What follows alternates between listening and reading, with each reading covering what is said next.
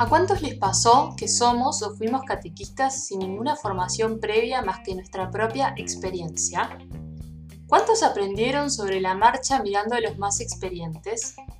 ¿A cuántos de nosotros nos pidieron que seamos catequistas solo por participar en alguna parroquia?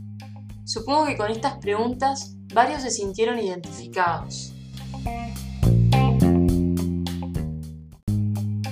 Así que bienvenidos a este primer episodio de 2021, en el cual estaremos charlando sobre el misterio de ser sal y luz.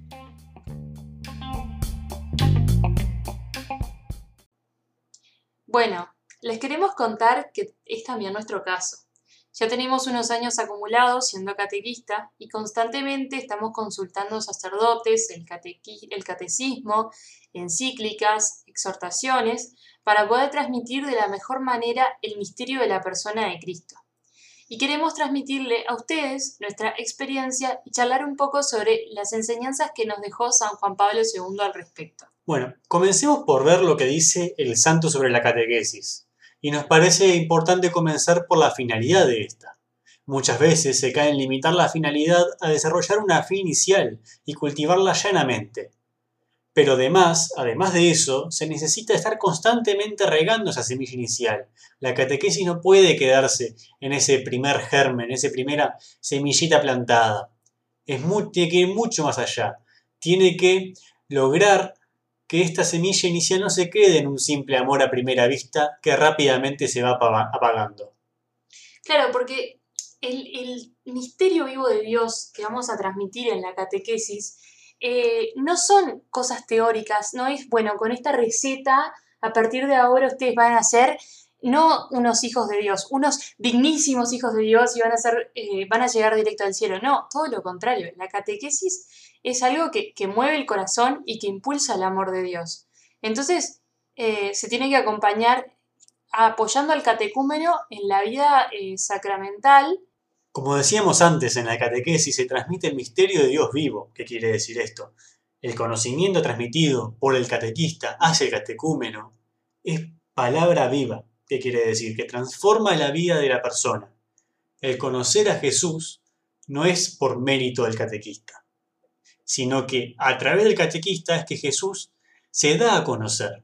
El catequista es un simple instrumento de Jesús para lograr llegar a la mayor cantidad de almas posibles. Y aquí tenemos como que dos grandes ramas de lo que es la catequesis. Una es la rama sacramental y otra es la rama del conocimiento. Si el catequista se centra demasiado en la rama del conocimiento, el sacramento queda dejado de lado.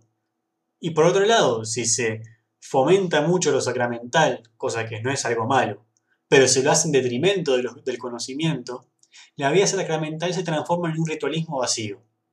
Entonces, hay que dar un balance aquí. Y no es solo un balance en la transmisión hacia el catecúmeno del catequista, sino que el catequista mismo tiene que tener una vida sacramental fuerte. Porque el catequista, que no está en íntima comunión con Dios, cosa que se logra mediante los sacramentos, aquel que asiste a misa, aquel que se confiesa, aquel que reza regularmente, está en una comunión más cercana con Dios, más estrecha, porque mantiene una relación de amistad con Él. Entonces, si el objetivo es dar a conocer a Jesús a través tuyo, uno no puede dar a conocer a un amigo si no lo conoce íntimamente. En la medida que mejor lo conozca, mejor lo puede dar a conocer. Yo acá les puedo contar de Isa, que es mi novia, porque la conozco muy bien. Y hace casi un año que estamos juntos. Claps, claps.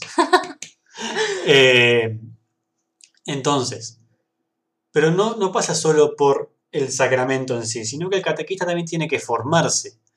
También es incomprensible, porque pensemos en la catequesis desde los niños hasta los adultos, porque muchas veces nos centramos en la catequesis infantil, por llamarlo de alguna manera, de primaria, y está muy, es muy lindo también cuando el adulto decide por sus propios medios sentir la experiencia de Cristo y que decide volver a la iglesia, que tal vez tuvo un acercamiento de, en la infancia, de una abuela, de una tía, de una vecina, y decide volver. Pero entonces, eh, a veces, y me pasa de, charlar con amigos de la parroquia que, están en estas condiciones, que se están acercando por una, por una abuela, por, por una huella que quedó de la infancia, y claro, ellos asisten a la misa, ¿no? En este momento eh, ellos no están recibiendo catequesis. Entonces asisten a misa porque los del grupo vamos a misa. Este, este grupo eh, no es de catequesis, es más bien de reflexión espiritual del Evangelio. Entonces, claro, una de las chicas siempre manifiesta, ¿no? Eh, yo no entiendo nada de la misa.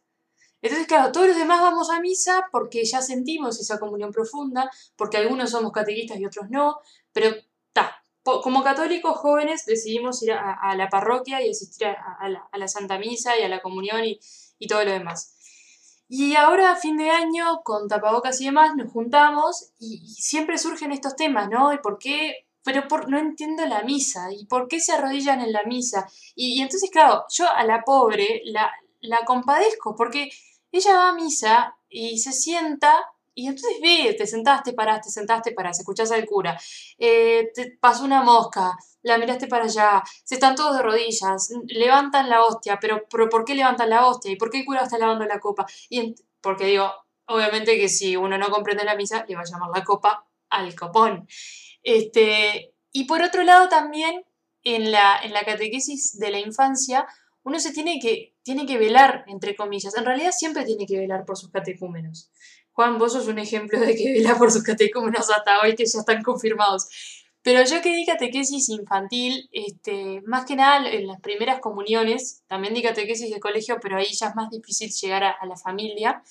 Uno tiene que hacerse amigo de la familia. Y en las formaciones que yo recibí en en la diócesis, siempre decían eso, digo, en, los pueblos lo que te recomiendan hacer es que, como es un lugar chico o en los barrios que la catequesis de capilla no es lo mismo que en la de parroquia grande, eh, dar vuelta a la manzana, ir a merendar a, la familia de tu catecúmeno, porque vos ahí entras en una intimidad con la otra iglesia, con la iglesia doméstica.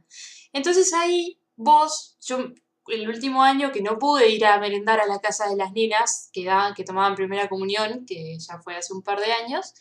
Entonces, eh, lo que yo hacía era, bueno, yo todos los domingos del año voy a venir a misa de once. La mamá que quiera traer a su hija a la puerta de la parroquia todos los domingos a las 11, yo se la devuelvo a las 12, que venga, que vamos a estar en la misa.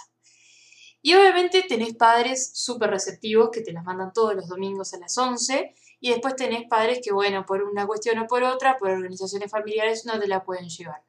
Entonces también el catequista tiene que velar por esos padres, también tiene que explicarles la importancia de que vayan a una misa. A mí, eh, yo el ejemplo que les ponía era, bueno, las nenas estas van a recibir la comunión, van a recibir a Jesús. ¿Dónde se recibe a Jesús, Juan? ¿En la misa? En la misa. ¿Y qué pasa si vos nunca fuiste a una misa? ¿Y no recibís a Jesús? No, no vas a saber qué hacer. Aparte de no recibir a Jesús. Ah, sí. Ah, perdón, sí, claro. Si vas a una misa, yo, yo le decía, en la fiesta de fin de año, la maestra te lleva al estadio, porque en Durazno se hacen en los estadios las fiestas de fin de año de los colegios. La maestra te lleva a fin de año al estadio y te dice, vos te paras acá, vos te paras allá, fulanito baila con vos, menganito levanta la mano así, no sé cuánto, no sé qué. Entonces yo a las madres se les planteaba de esta manera, ¿cómo sus hijas van a entender lo que es la primera comunión? Si yo, yo voy a pasar horas explicándoles y, contándoles lo maravilloso que es recibir a Jesús, pero si ellas no vienen a misa y no entienden que para recibir a Jesús primero lo escuchamos en el Evangelio. Le pedimos perdón, nos arrodillamos porque vivimos su pasión y su muerte. Y después después de todo, que pasamos por todo eso con el corazón, y un montón de etapas de la mesa que me estoy salteando, ¿no? Eh, con el corazón súper recogido y súper contento y súper feliz después de haber estado previamente confesados y en gracias y con todas las disposiciones necesarias para recibirlo, vamos y pasa todos los domingos y todos los días. Pero claro, si a vos nunca vino nadie y te dijo que esto era así, que el milagro más grande pasa todos los días a la vuelta de tu casa. Exactamente. Si no vinieron a decírtelo y solamente te dijeron, Y no estamos criticando a las veteranas de las parroquias que dejaron años de sus vidas dando catequesis y que todos los niños los enloquecimos. Bueno, yo justo tuve a mi madre de catequista, pero bueno, que no es una veterana. Pero bueno, em, entonces, eh, claro, si, si, no te explicaron esto, o si se te olvidó, si la vida te pasó por delante y tú te preocupaste por otras cosas, es muy difícil eh, que le puedas transmitir a tus hijos o, a, quien sea que estás acompañando para, de tu familia que va a recibir este sacramento. y rescato algo de lo que dijiste que me parece súper importante. Como que varios detallecitos, así que capaz que pasaron por alto medio rapidito, pero yo estaba escuchando y me parecieron fantásticos. Eh, el primero es que la edad cambia. Dependiendo de la edad del catecúmeno es como vos te encarás la catequesis. No es lo mismo, como decía Isa, gurisas de 8, 9, 12, 13. 9, 10. 9, 10. De 9, 10 años a gurises de 15, 14 o de 18 en adelante. Y de 40 en adelante ni que hablar son todos ambientes que son diferentes y son todos desafíos para el catequista. ¿Cómo es la mejor manera de transmitir el misterio de Cristo? Y aquí hay un peligro, porque sin la transmisión del misterio de Cristo lo diluimos para que sea más agradable, para que sea más ameno, caemos en el gran peligro de no ser portavoces de Cristo, de ser portavoces nuestros de nuestra concepción de Cristo, o transmitir una imagen de Cristo que capaz que no es la nuestra, pero no es una imagen completa. Sí, a, veces pasa en la catequesis de adultos que el adulto te cuestiona cosas que obviamente un niño no te las va a cuestionar. Y los niños te hacen planteos que obviamente un adulto no te los va a hacer. Pero no quiere decir que ninguno de los dos deje de ser profundo, porque al catequista le es un desafío. Tanto como tener que armar una obra de teatro para explicar un evangelio a cómo capaz que tener que llamar a un sacerdote eh, porque, bueno, la respuesta no la tenés o no la sabés o es más la respuesta debería ser más profunda de la que vos podrías llegar a contestar. Sí, yo como catequista de adolescentes, que más o menos lo que, a lo que me dediqué en estos años, en la etapa de la adolescencia las hormonas vuelan por los aires y te hacen preguntas que están picantonas. Y bueno, que a veces como que da un poco de pudor contestarlas y cómo las contestás sin el sentimiento y todo ese tipo de cosas, cómo esto encare pastoral frente al catecúmeno. Y es algo que el catequista tiene que ir midiendo y afinando finamente para poder lograr una mejor respuesta y una mejor transmisión del contenido. Y obviamente te va a pasar en algún momento que o vos no te vas convencido del, encuentro de catequesis, porque hay una cosa que yo creo que tenemos que empezar a corregir todos, que no son clases de, catequesis, son encuentros, porque el niño, el, adulto, la persona va al encuentro de la catequesis. Y vos simplemente sos el instrumento que va a dar en ese momento del encuentro, que va a ayudar al encuentro.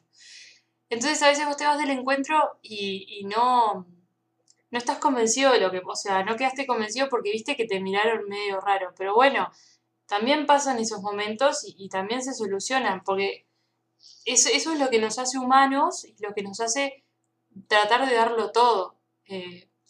Y si te miran raro, que es muy normal, más con adolescentes porque tienen su propia mentalidad rebelde, si se quiere, hay que plantarse y decir firmemente lo que dice la iglesia y defender estas enseñanzas como el tesoro que son. Enseñanzas inspiradas por el Espíritu Santo e interpretadas por la Santa Iglesia a lo largo de dos mil años, que se van actualizando en la medida de que los tiempos cambian, siempre sin perder de vista el contenido fundamental que es el misterio de Cristo. Bueno, a modo de anécdota, me pasó eh, que yo tenía unos papás que eran con los que me llevaba súper bien, porque claro, uno se tiene que hacer amigo de los padres también. Este, y entonces se venía a finales de octubre y les dije a las nenas, bueno, la que salga en Halloween no toma la comunión. Y se me armó un revuelo complicado. ¿no? Este, más que nada porque... Además, Durazno pueblo. Durazno es una ciudad chica, creo que todo Durazno sabe de esta anécdota. La catequista de la parroquia San Pedro se volvió loca. Este, y alguna otra cosa más seguramente se haya dicho. Y, y bueno, y en realidad en mi mente, mi, mi infancia siempre fue así. Como ya les dije, mi mamá había sido la, la catequista, después la hermana Inés, que también es ahora ya está en Chile o Brasil, por allí, en sus misiones, pero digo, era, era una, una, catequista bastante severa. Y en mi colegio, que era un colegio católico, siempre se habló de, de, de, no, acá no se festeja Halloween y de hecho la fiesta de fin de año del colegio era a propósito el 31 para que los niños se disfrazaran pero no salieran.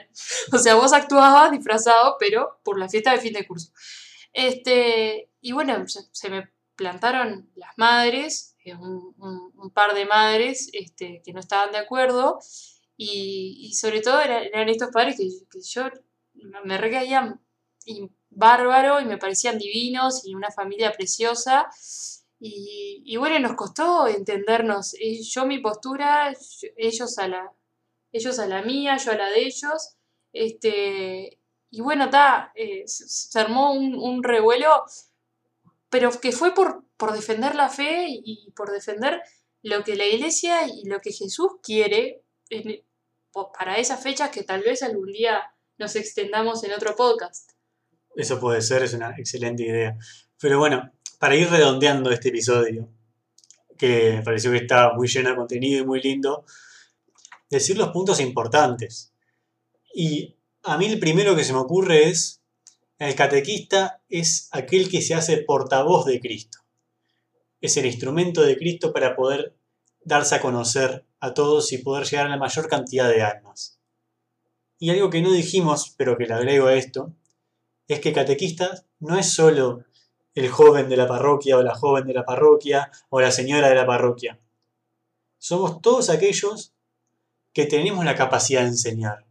Somos todos estos nosotros católicos que tenemos a alguien para enseñarle, ya sean padres, tíos, madrinas y padrinos especialmente. Es su, es su misión darle, transmitirle la fe a su hijado. El segundo punto es no desmerecer ni los sacramentos ni el contenido teórico de los sacramentos. No caer en el ritualismo vacío que nos hablaba San Juan Pablo II, ni caer en una catequesis como una clase de matemática, sino que estar siempre balanceando ambos y fomentar en el catecúmeno un encuentro con Dios vivo. Y el último punto es justamente, yo creo que es el más importante de todo, porque es el que define la catequesis como, como lo que es, es que no quedarnos en un simple querigma, que es súper importante. Es ir más allá. Claro, es ir más allá. Es generar en el catecúmeno ese fermento vivo, ese fermento en la masa, y generar que ese catecúmeno quiera ser sal y luz del mundo. Quiera llegar a dar a conocer a Jesús también. Porque lo tiene dentro suyo, lo tiene quemando dentro de su corazón y quiere darlo a conocer. Para cerrar, los dejo con una historia. Eh, mi papá fue a un colegio católico eh, de hermanas franciscanas de los Sagrados Corazones en el que tenían catequesis y las maestras eran las propias hermanas. 20, 30 años después de haber terminado el colegio, porque hizo solo primaria, se encuentra con la hermana que le daba catequesis, papá entrando con su familia a la parroquia y la hermana haciendo el servicio en, en la parroquia, este, acompañando. Entonces, cuando lo ve, grita fuerte, por fin una semilla que floreció. Entonces, eh, que germinó. Entonces, eso también te deja que después de tantos años, el catecúmeno elige encontrarse con Cristo por aquel, aquella, aquel año, aquel periodo de tiempo en el que compartió y en el que Vos simplemente fuiste un instrumento.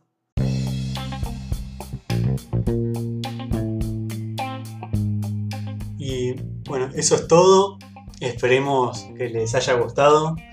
A nosotros nos encantó poder hacer este, este episodio. Me parece que es uno de los más divertidos para nosotros porque es de nuestra propia experiencia también. Y bueno, que seamos siempre sal y luz del mundo. Chau, chau. Chau.